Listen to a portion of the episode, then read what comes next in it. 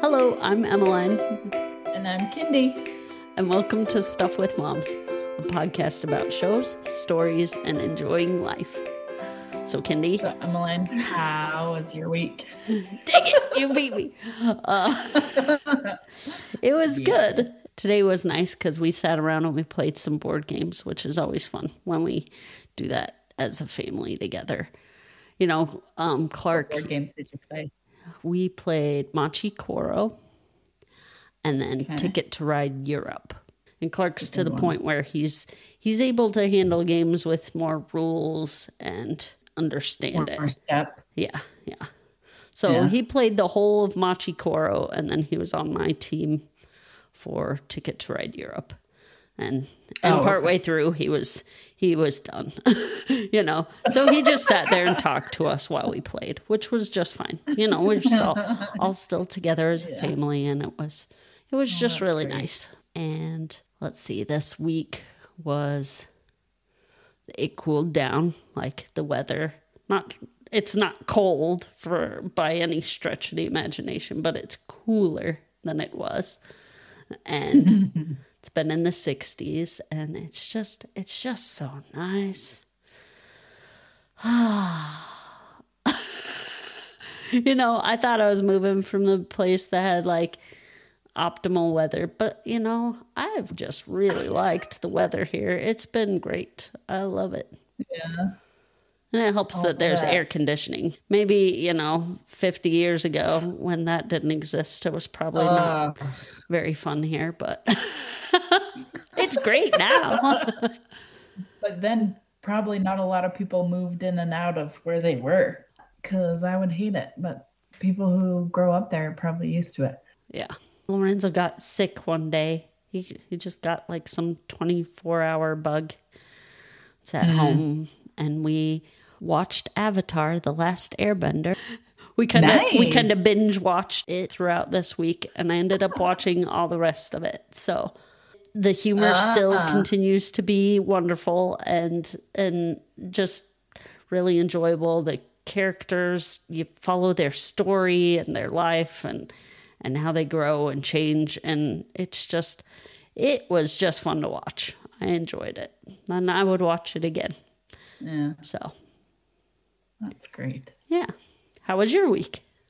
It was good. It was eventful. Emmeline has baby Emmeline. So we have a occupational therapist come every week to help her move and to teach her new ways to do things. Well, not new ways, the right way to do things, because as a kid with Down syndrome, she hyperextends her legs a lot.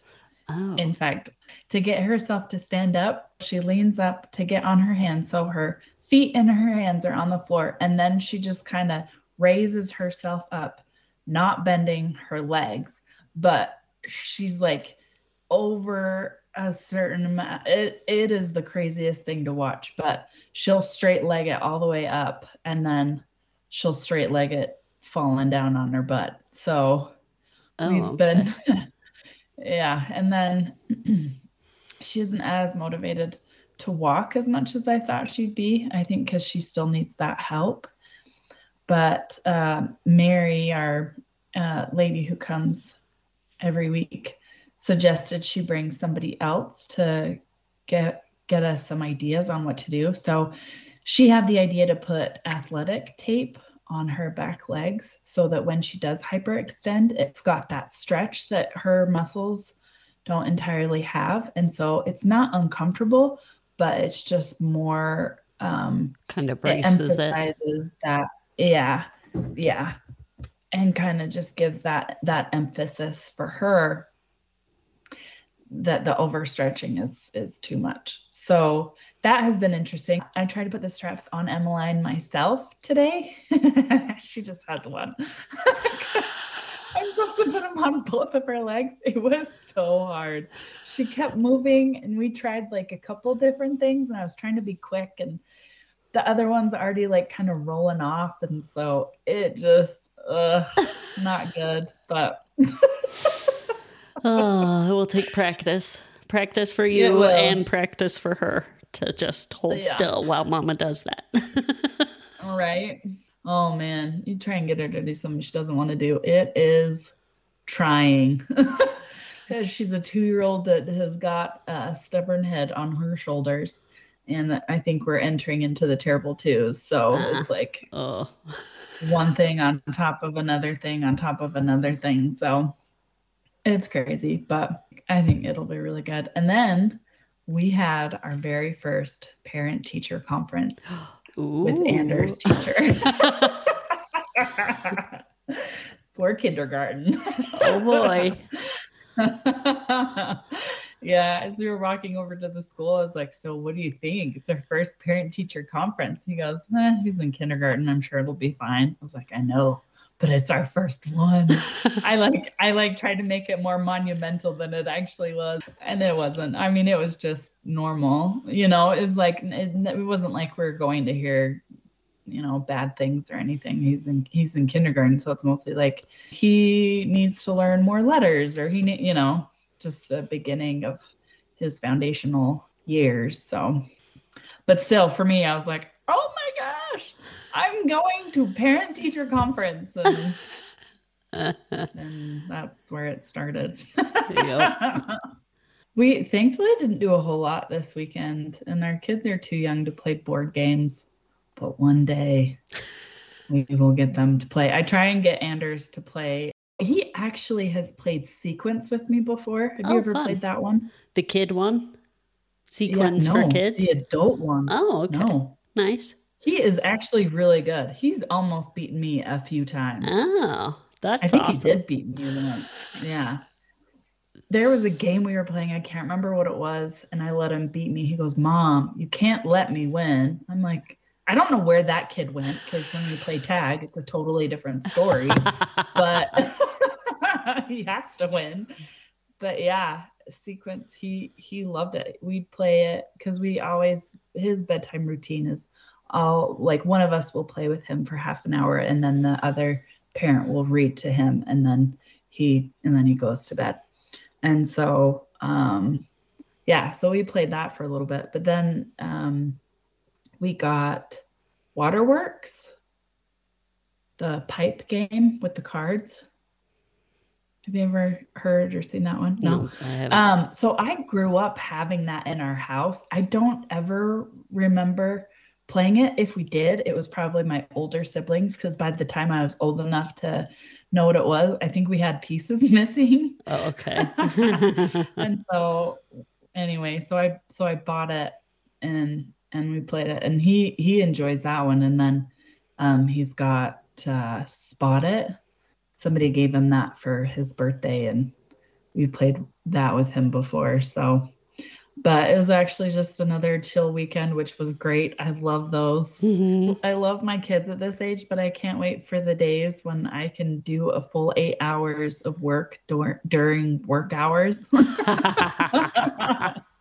And I'm not there yet because I have to be home for when Anders gets home. And then I like to have him do his homework as soon as possible so that he can just play and do whatever. Mm-hmm. Plus, he's not as crabby about it if we do it first thing because then you aren't stopping him in the middle of doing fun things to do homework. Yeah. Yeah, exactly. So that means I have to stop what I'm doing and work with him on stuff. So the weekend was nice. I read a lot more than I probably should have, but it's so nice.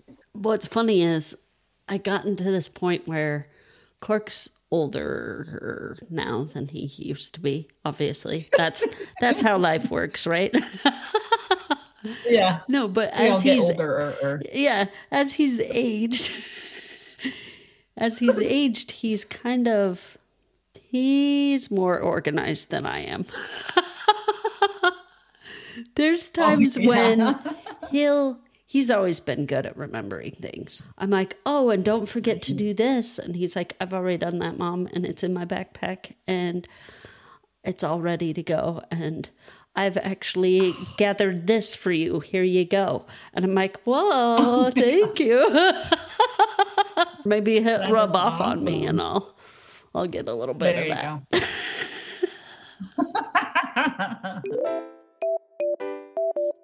All right. So you have our obscure holiday. What is our holiday? Tuesday, October 17th is National Pasta Day. I love pasta. The origins of pasta are a little difficult to trace. Many researchers support the theory that Marco Polo brought noodles back to Italy from China in 1271. Huh. Though this theory supports a tale of discovery and adventure, Marco Polo's travels are all retold through secondhand sources, making the accuracy questionable. However, if Marco Polo did bring pasta back to Italy, he certainly wasn't the first to do so. Pasta was already a popular dish in Italy by the early 13th century. Other historians have traced pasta back to ancient civilizations who would grind cereals and grains before mixing them with water to produce their own pasta-like carbohydrate.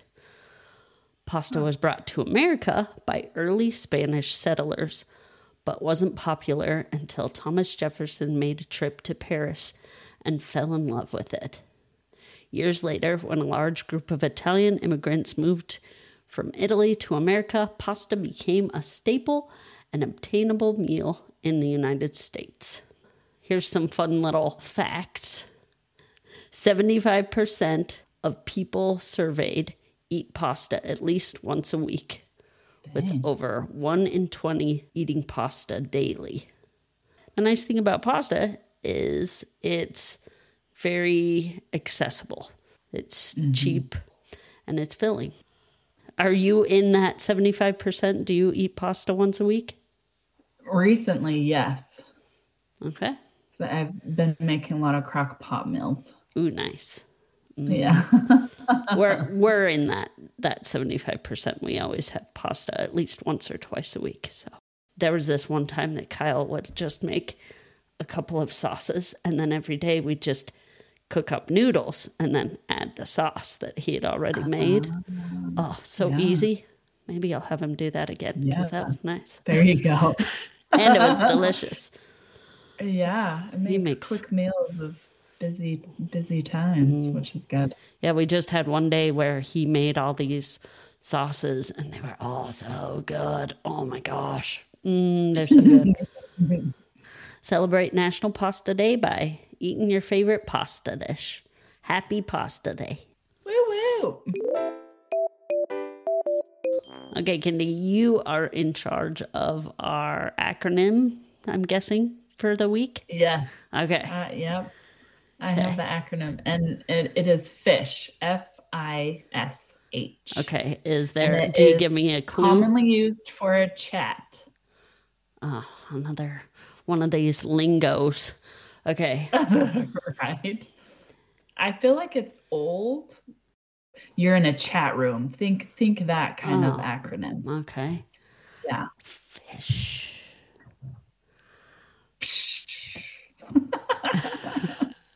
Is there a joke with that? What's a fish without an eye?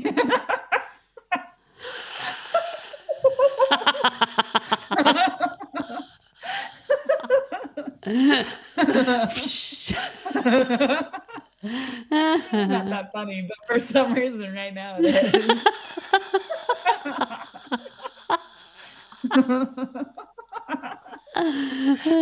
That's a good one.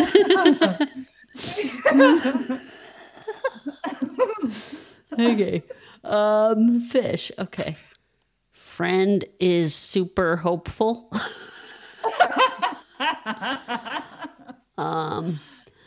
Or fighting isn't super helpful.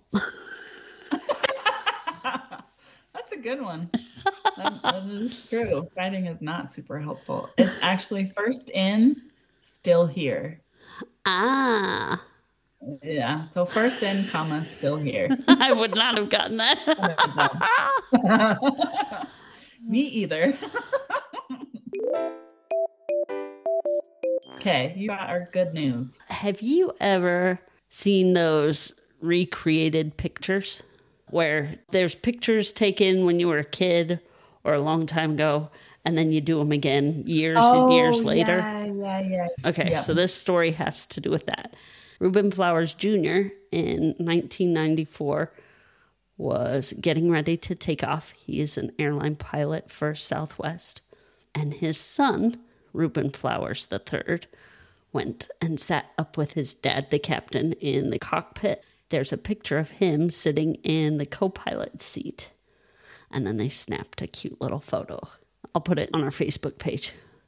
And then Reuben Jr. flew for Southwest for 30 years, all while inspiring his three children to take to the skies as well.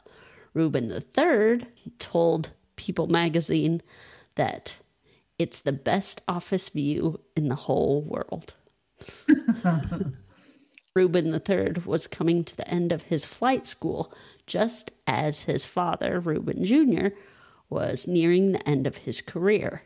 And it was that time when he stumbled across the old family photo, and it got him to thinking that he might be able to do something special for his dad.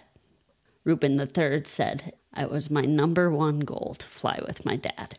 He wasn't sure if he'd be able to complete his flight school before his dad's March 3rd retirement date. But fate was on the young man's side, and on March 3rd, as part of a flight from Omaha to Chicago, they sat side by side, pilot and co-pilot, father and son, and snapped the last picture of his dad's long career. The picture of them recreating, it's pretty cute too. Yeah. And then Reuben Jr. said, "I really enjoyed flying with my son.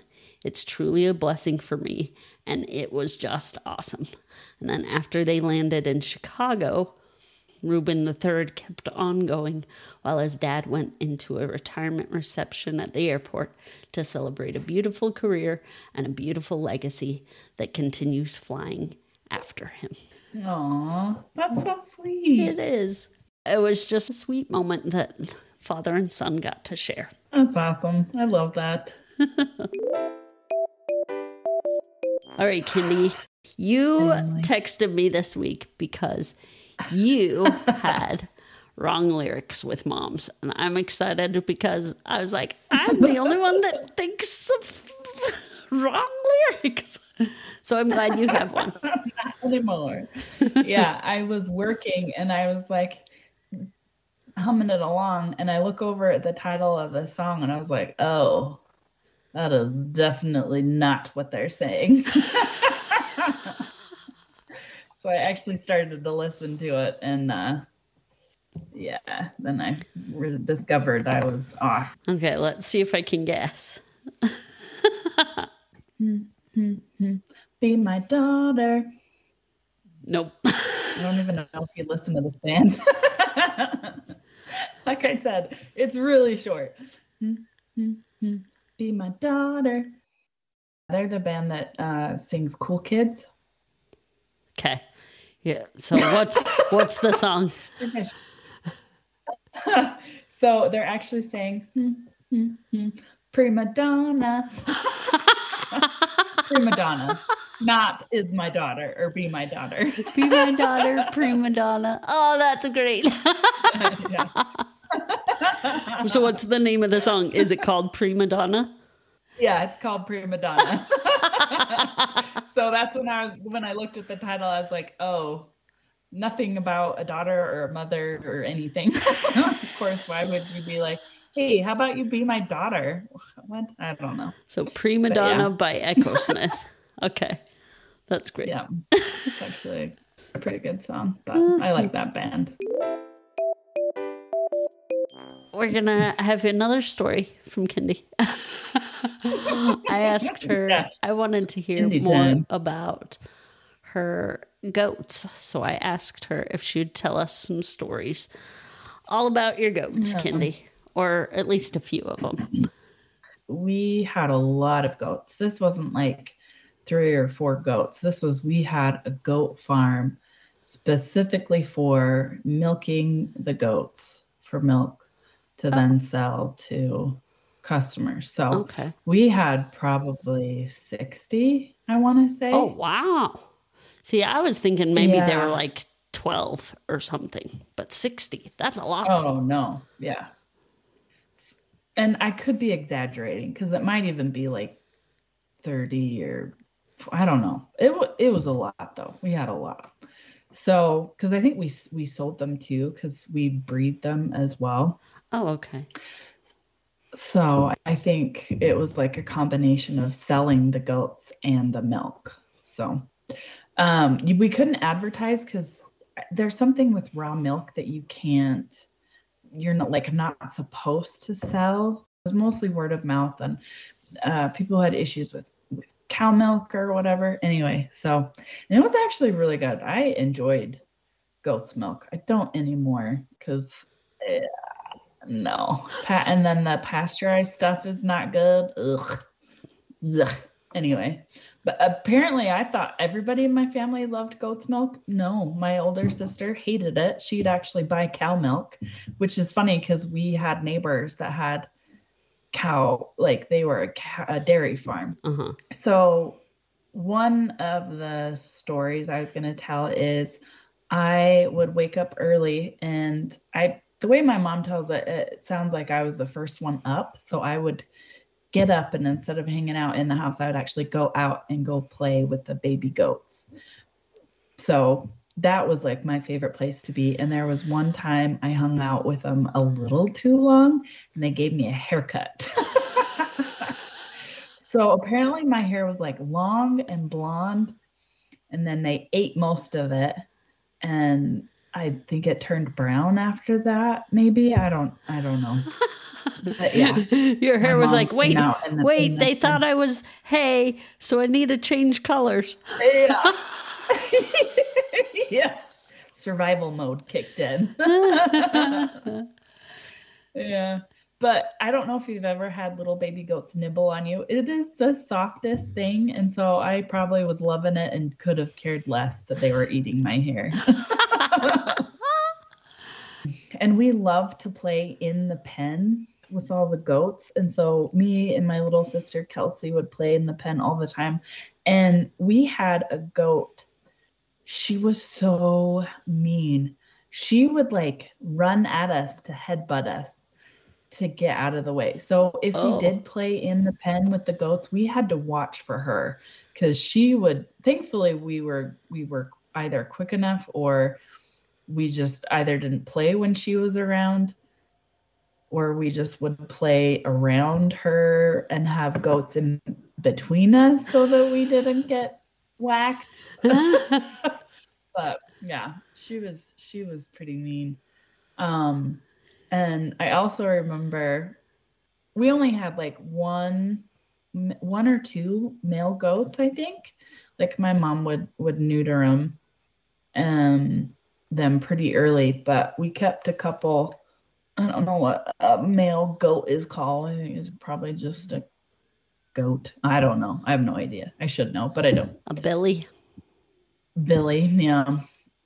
Oh man, they stink so bad. They pee on themselves. Did you know that? Uh-uh. They urinate all over themselves, and I guess they think it's perfume because they do it to mate. Ugh, it's so stinky. Oh my gosh. I mean, I live on a goat farm, so it wasn't pleasant to begin with, but I grew up there, so I didn't mind it. But man, when it was mating season, that guy smelled so bad. Anyway, I don't know why he would do this, but he would flap his upper lip. I don't know if you've ever seen goats do that, where they're like, blah, blah, blah, blah. Yeah, and he'd actually like go blah, blah, blah, blah. Blah, blah, blah. Oh, he was so weird. He was so weird. So he did a lot of lip flapping. So weird. That's awesome. But one thing I'm actually surprised about is goats were so noisy. Like even the baby goats, they were so loud, and they call it bleat or bleeding. But they were quiet at night. Like, I remember waking up being like, oh, shush, I want to go to bed and you're being loud. They're mostly day noisy animals. So that was a nice. So did your goats, if you went over there and they were kind of just like all munching and stuff, and if you like went meh, would they respond? Oh, yeah. Oh, I love that. I love that about goats. They would respond. Yeah. That you can, like, talk to them. Yeah. We'd play, like, in their pen a lot. We had a field where we were on 1 acre, and that was a pretty substantial acre. Because it seemed like it was big. Of course, I was little, so everything is big when you're little. Yep. I remember in one of their pens, there weren't a whole lot of goats. I think it was where we had most of the male goats in. And there was like a pump shed that was in the middle of it. And that's where we would play spotlight. It was so fun. You'd get a flashlight. So one person would be it, and the other, and they would be on top of the pump house, and they would have the flashlight, and they would have it on. And if you got caught in the light, then you were out. Oh, so it's nice. Dark. It's a nighttime game. Yeah. When the goats are quiet. A lot of that with them. Yeah. When the goats are quiet, we're disrupting them. Okay. So Kindy, are you a prolific goat milker? Can you milk a goat? Yes, I can milk a goat. Ooh. The skills. Oh my gosh. It is a workout. You can get I remember my mom, because she still did it after my dad passed away. She got these intense muscles, almost as if she was pumping iron. She was ripped. You get so ripped milking goats. And my dad built pretty much everything. I don't know about the house, but he built the farm and the area that we would guide them in to milk them. So they would walk up onto this upper part. So you weren't hunching down on the ground. They were on a platform, and they would sit and munch, and we'd sit and milk them. So nice. Yeah. I hated it. So how old were you when you started milking goats? How old was I when we moved? I think we were 6, 7, 8, 9, 10. I want to say 10, but I could be totally wrong. I don't even remember when we sold it and moved, but maybe 8. Wow. I was not very responsible at age 8, so good on you. Well, when you live on a farm, you're pretty much the help. So I lived on a farm when I guess I wasn't 8. I was 9. Oh, yeah. But I just played with the horses. I didn't do any work. Nice. Okay. All right. Do you want to tell what we're going to do or not do next week? Sure. So we are going to change it up a little bit. Next week, we are not going to be doing a movie or a show. We are going to talk about books that we've been reading. Kindy just finished For Elise by Sarah M. Eden, and I read The $80 Champion, Snowman, The Horse That Inspired a Nation by Elizabeth Letts. That's a really long title. That is. So we'll have that in the show notes so you guys can look it up. And if you want to read either of those books before our podcast next week and have your own thoughts on it, or if you just want to listen in and hear what we thought about it and then pick them up if you like what you heard. I don't know, but that's what we're going to do. We're going to be kind of reviewing those 2 books. What were you going to say? Sorry, I cut you off. Oh, no, you're good. I was just going to say you can do what you like, but that's what we're going to do next week. So now to our main segment, we are going to be talking about The Young Victoria. All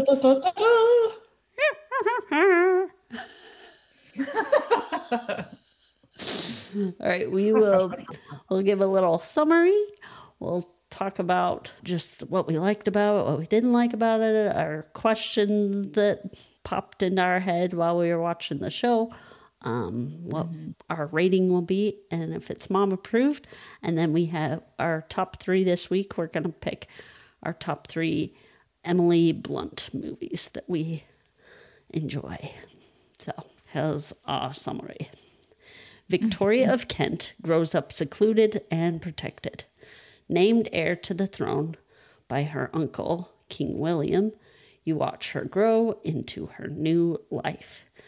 There's politics, there's intrigue, and there's young Victoria just paving the way. I have a question before we go into what we liked, because there was a part of the movie that I did not understand. Okay. And you understand lots of things. Okay, so they're at, so she's queen at this point. She's at a dinner party. It's right after, it's when the guy shows them the yo-yo. Uh-huh. Do you remember that part? Yeah. And he's like, it's such a fun device that could be used as a threader, and then he like, and then a weapon, kind of haha, or whatever. Yeah, yeah, yeah. So it's that dinner, and it's when the guy is asking about Lord Melbourne, and the guy says when he's out of power, are you gonna miss him? And she's like, no, he'll be back tomorrow, and he's like, oh, I mean, when he's out of power, because apparently he was gonna lose the vote. Mm-hmm. So what does that mean, and why does she cry about it? Okay, so he was the prime minister. Prime minister is a voted in position. But I didn't understand why she was crying when she found out about him losing the vote. Okay, so I think it's kind of like projected. You know how like when we vote, they kind of have a... this is who looked like, this is the favorite, and this is who it looks like is going to win. Oh, so she was afraid to lose him, to not be her advisor? Lose him and that I think it's because she kind of developed a trusting relationship, and she hadn't had one of those yet, you know? Because yeah. everywhere, like her mom and Conroy, they were just, you know, very protective or very manipulative of her. I don't think her mom was manipulative, but Conroy definitely was. And she finally had this trusting relationship that she felt she could depend on, and it might be gone. Like, if he lost, would he just, you know, would he not be around as much? And so she wouldn't have him to turn to when she had a question. Because, you know, she was young and she was in this situation that was really quite a heavy weight for a young person to take on. And so she kind of depended on him a lot. And so that he was going to possibly lose was really like, I guess just... oh no, what am I going to do now? Scary, I think. Yeah, okay, that makes sense. I knew you'd know what's going on. So one of the first things that I was happily surprised on when I was watching it, I was like, oh, I forgot that Mark Strong was in this. And then I was like, oh, I forgot Paul Bettany was in this. And I love both of them. And they ended up both being like kind of villainy characters. Yeah. Paul Bettany plays the prime minister that she kind of depends on. And he kind of, you know, manipulated her in ways. And then Mark Strong's character he played Conroy. He was totally all out for himself. So, but it was kind of fun seeing them again, because I totally forgot that they were in it. What's something you liked? Yeah, because I forgot Paul Bettany was in it as well. And so, yeah, it was fun to him. And Mark Strong, he's such a good actor. He's so fun to watch. He is fun to watch. Yeah. I bet he's just the nicest guy, but he pulls off a good, angry guy face. He's a good villain. I've noticed something as we've, talked about shows a lot. I appreciate a good villain. I really do. I feel like I talk about the villains a lot, but I think mostly because I love the lines villains get to deliver. Like, they get to say cool stuff, right? But also, if I don't feel that the villain's a strong bad guy, like a good villain, that I'm like, meh. The heroic person isn't very heroic in my eyes, I guess. I don't know what my deal is. They play off of each other. They do. And so if you have a good villain, that means you have a good guy. And so I appreciate the good guy more if there's a good bad guy. Oh, God. I love the part where Albert gets hit by his brother because he's just is all of a sudden already spitting out facts that he knows about Victoria. And she's like, okay, whatever. That was not what I needed to hear or care to hear about. I thought that was hilarious. Yeah. I like the letters that they write to each other. Yeah. They were cute. They were cute. And his struggle to like initiate the letter. Yes. To be like, oh, that's not good. No, that's not good either. And then his brother's like, tell her how you feel or whatever. So I don't know if you noticed the footman. So when she goes to the king's birthday party, and they're at the table, and the king is so drunk that he calls out the Duchess, so Victoria's mother, and she rushes out of the room. I love the footman's like facial expressions. You don't get to see the full, their full like, oops.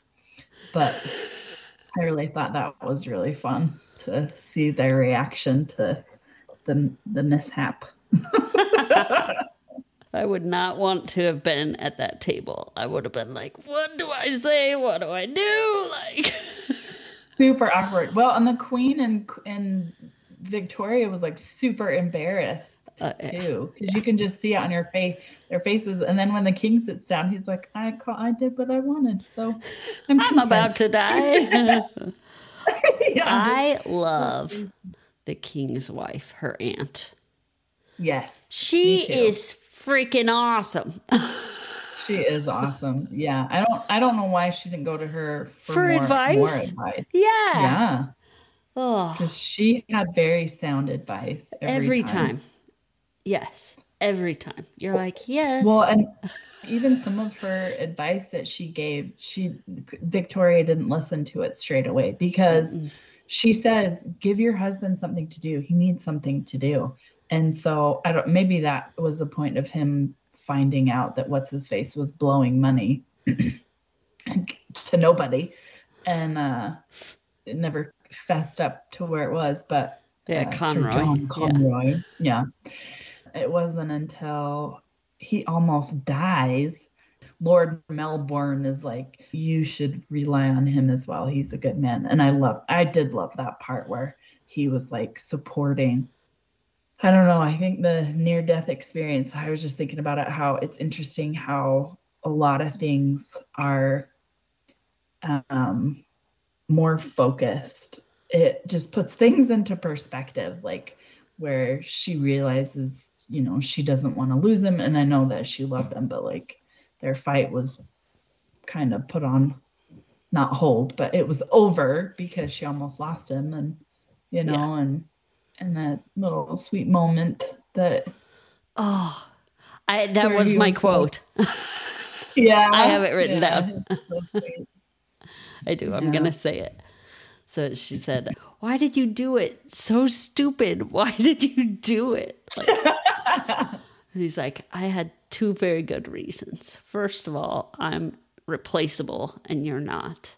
And then she says, you are not replaceable to me. And he said, second, you're the only wife I've got or ever will have. You are my whole existence, and I will love you until my very last breath. Yes, it was so sweet. Yes. Oh, this is the best part. Just the love that they had for each other. Oh, it's the best. It is. And it was, I really hope that is true. Yeah, it's kind of like he did take a shot for her, but like what they said about it, like that isn't written down. But they did what they did in the movie, and it was cute and wonderful, and I loved it. Yeah, Yeah, it was perfect. I really liked how Victoria stood up for herself throughout the movie. You know, mm-hmm. there were times where people were trying to manipulate her or get her to do what they wanted in subtle and kind of backstabbing ways. But she didn't take it. She was going to fight for what she knew was right. Yeah, well, just her character throughout her life, because it sounds like she didn't shirk away from her responsibility. Like, she wanted to do a good job. Like, that was her goal. And so I think with her mother, she saw what not to do, you know. Yes, because her mother kind of got taken over by this Lord Conroy, and he kind of controlled her mother. And she saw that and was like, that is not going to be me. Yeah. Anything else you've got? I did like that she was more direct with what she wanted to know about, like, because at first when she started to desire information, Lord Melbourne was like, don't mess with what works. It's working. Don't ruffle feathers. We're just going to keep, you know, and she was asking about the poor and how living arrangements are and things like that. And he's like, don't mess with what's happening, because I've lived long enough. I've seen what it can do, and it's not worth it. And so the second time or third time she asked him, she was like, he started to dismiss her again. And she's like, no, this is what I want. And she actually said, I want this and this and this, and I want these reports at the end of the month. Yeah. So I like that she started to take charge. Right. You know, she had to kind of figure it out as she went, and she got there. Yeah.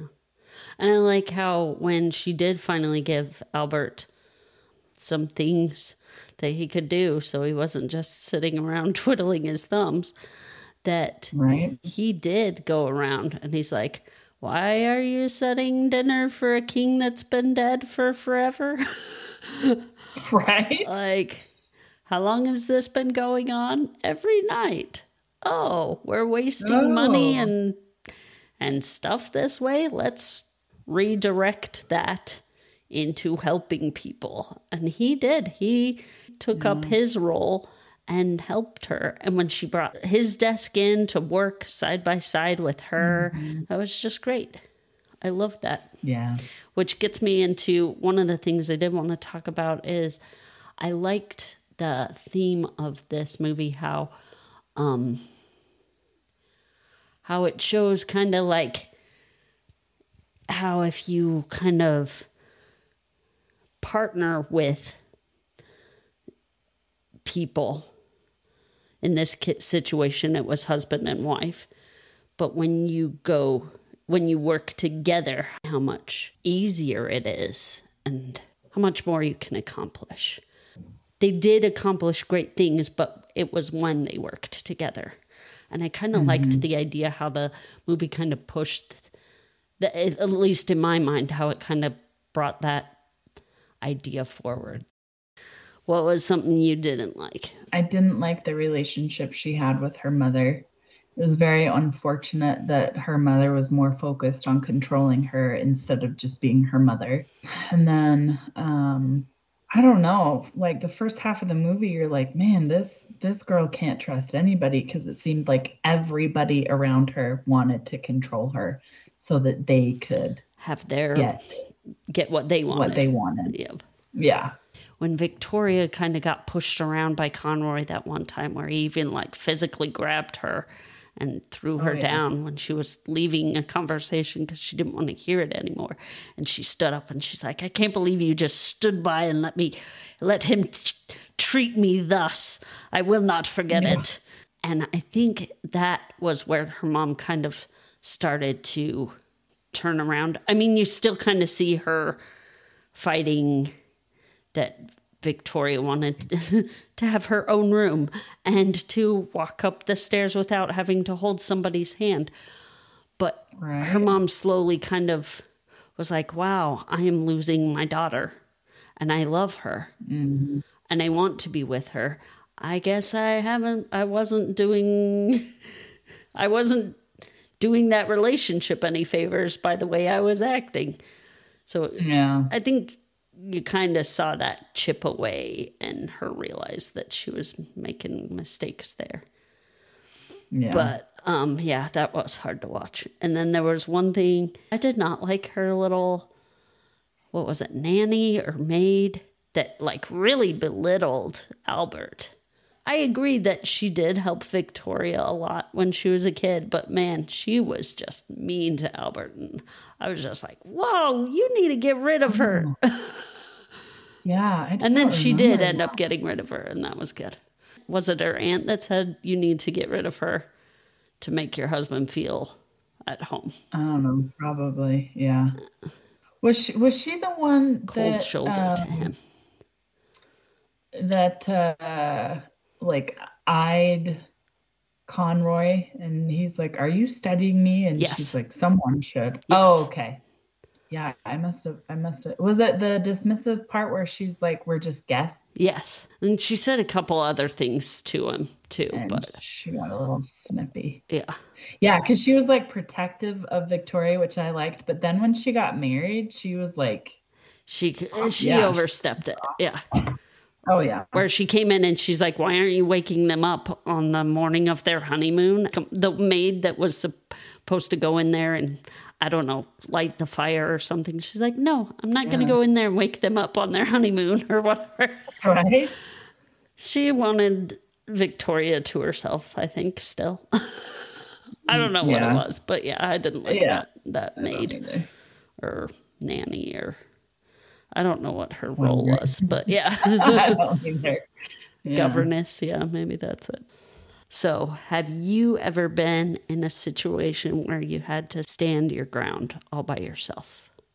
I have not. Have you? I've had a couple. I'll bring up, I'll just share one of the stories. One time we were at a movie, me and my friend, we were at this movie, and we were watching it, and there was just... thing after thing that I was just like, I don't like that. And it wasn't that it was awful. It wasn't an awful movie, but it's just, they were just things that I was like, made me really uncomfortable. Finally was sitting there after another one happened. And I was like, you know what? If there's one more, I'm going to get up and go. Like my friend, she can stay here and watch it. And I'll just go sit in the lobby and wait for the movie to be done. But I kind of made up my mind that I was just going to get up and leave. And then it was like 10 seconds later, I swear, something else happened that made me uncomfortable. And I turned to her and I was like, I'm going to go. You can stay, but I'm going to go. And I stood up and I left the movie. And she came out with me. She's like, yeah, that's fine. I don't need to stay there and watch that. I don't know if I was just overly sensitive at that moment in my life and... you know, where you go back and watch a movie and you're like, what was I? But I've just never gone back and watched it at all. So yeah, that was one of the instances where anything. I was like, you know what? I'm not going to stay in here and watch this. Yeah. Well, that's good. So don't ever be afraid to stand up for what you think is right, people. That's right. I do actually remember, I think everybody experiences this, and you just got to figure out how you're going to deal with it when it comes to that time where, and it's probably mostly girls because we're shallow and can be mean, but it was the friends I had at the time, and they would always talk about other people. And I remember talking to my mom, who gave me the advice of, you just walk away, you do not have to participate. And so the girls started talking about somebody, and they were mean, like they were not nice. So they were basically gossiping, and it wasn't nice. And so they started, and I walked away. Not gonna lie, it was hard. It's very lonely. It's not fun, but I don't remember what happened after that, but I remember walking away and just being like, I don't want to participate in this. And so I just went and did my own thing. And yeah, I think most of the time I just went with whatever was happening. Unfortunately, I'd like to say I was like, yeah, I feel awesome, but I didn't. It was I wish I had realized at the time that I was doing something right. Instead of feeling left out, I felt left out. I've learned better, but since then, so yeah. To just stick with your guns and be happy about it. But anyway, yeah. I have another thought. All of us have qualities that are our strengths, but they can also be our weaknesses. So kind of like with Victoria, she was very determined, but that can also come across as very stubborn. Mm-hmm. And in a way, that can be a good quality. Stubbornness can be a good quality, but it can also be a weakness. So do you have any qualities like that that you like, I need to turn this from being a weakness to a strength? I can't think of anything right now, but I'm sure I do. I have the same one as Victoria, so mine was easy to think about because I am extremely stubborn. But my mom has always told me, she says, I think you need that because of your CF.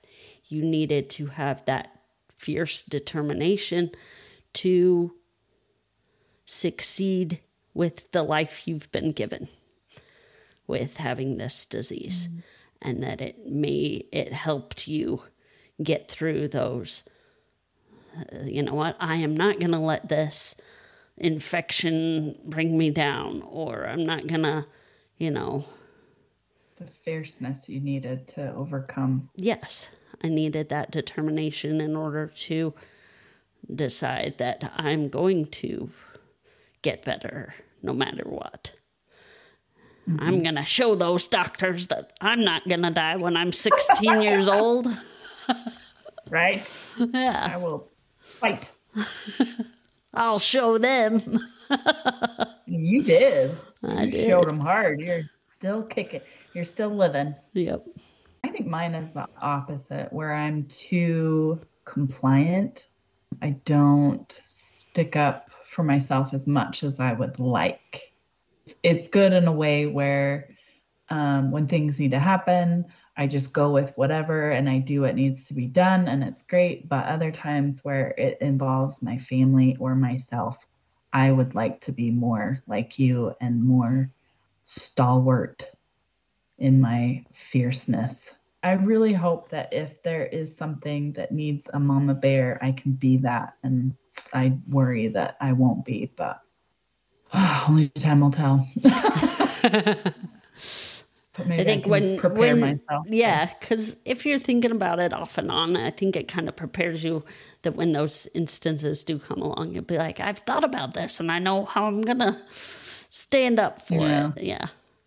I think you'll do it, Kindy. I have no doubts. Yeah. Well, thanks. Sometimes there's moments that I look back, like there was something that happened. I can't even remember what it was. Oh, it was when Emmeline was at daycare. And it probably was, I'm telling myself that it was good that I wasn't a mama bear, because it wouldn't have done any good to yell at the daycare owner, because she had the AC so low that Emmeline was turning purple. Mm-hmm. Yeah, I just sent her a text and said, please bundle her up. They didn't listen, so whatever, but she's not there anymore. So the one that she's at is way better. I said in my instructions, I was like, she gets colder, she gets hotter, you know, than normal. And mm-hmm. So please bundle her up, or please. And so they've been great. Like every time I go pick her up, she's got a good amount of clothes on. She's very warm, so. Oh, there was an interesting fact that I did want to point out. At the end of the movie, it kind of gives you little factoids at the end. And one of them that they say is that Victoria is the longest reigning monarch. And that is no longer true. Queen Elizabeth passed her up because she reigned for 70 years. Dang. Yeah, she reigned for a long time. Yep. So, cool. Out of 5 stars, Kindy, what would you give it? So I would probably watch this movie multiple times just to understand what the crap is happening. The first time I watched it, I was like, okay, what? And then I had to watch the beginning a second time because I was having technical issues. And so it made more sense what was happening. Basically, everybody and their dog wants to control Victoria. So for me, that would be most of it. We're just doing more research on other countries' history.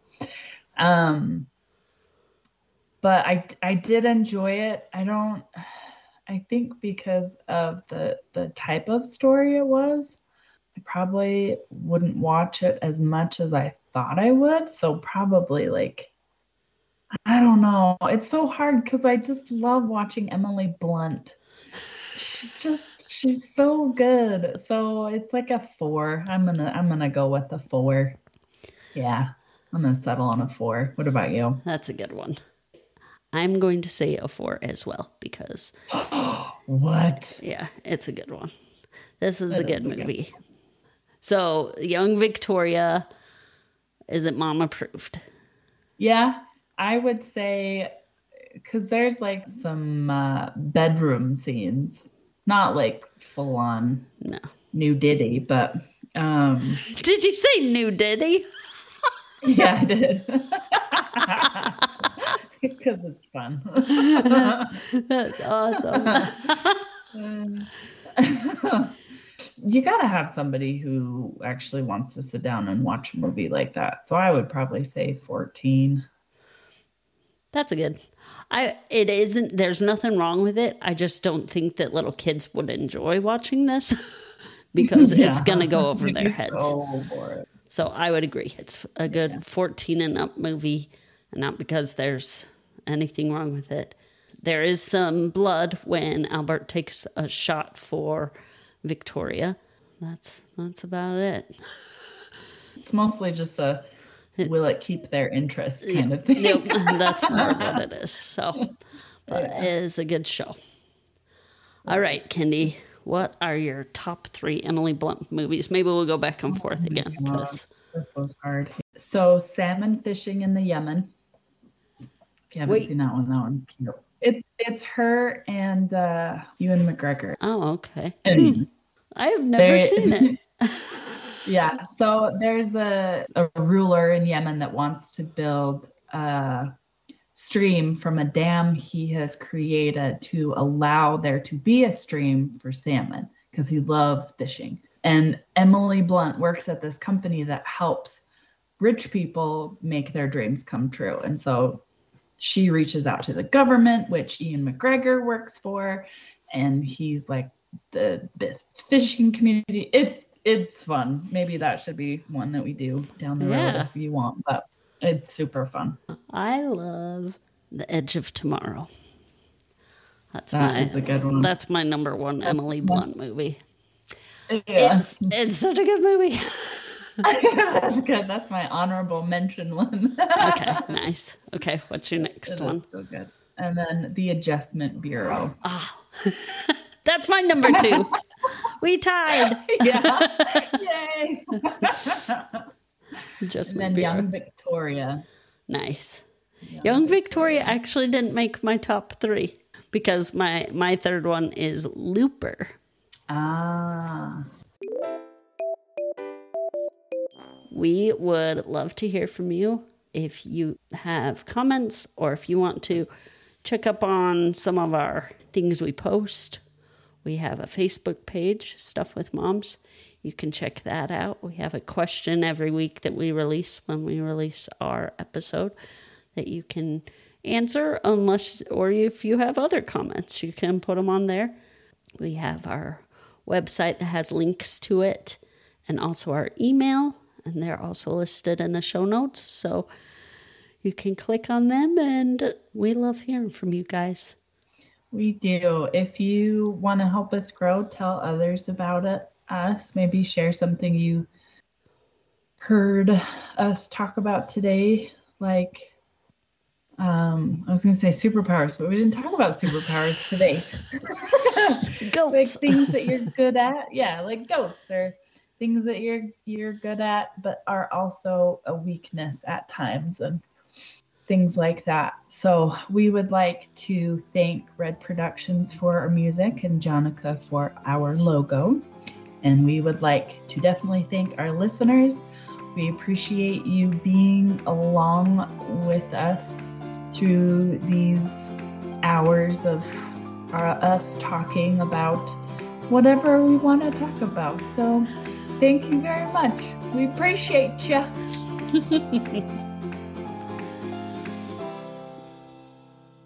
Okay, so this was a while ago, but one time when I was making dinner or something, Clark called from the other room, and he's like, "Mama, is lava blood?"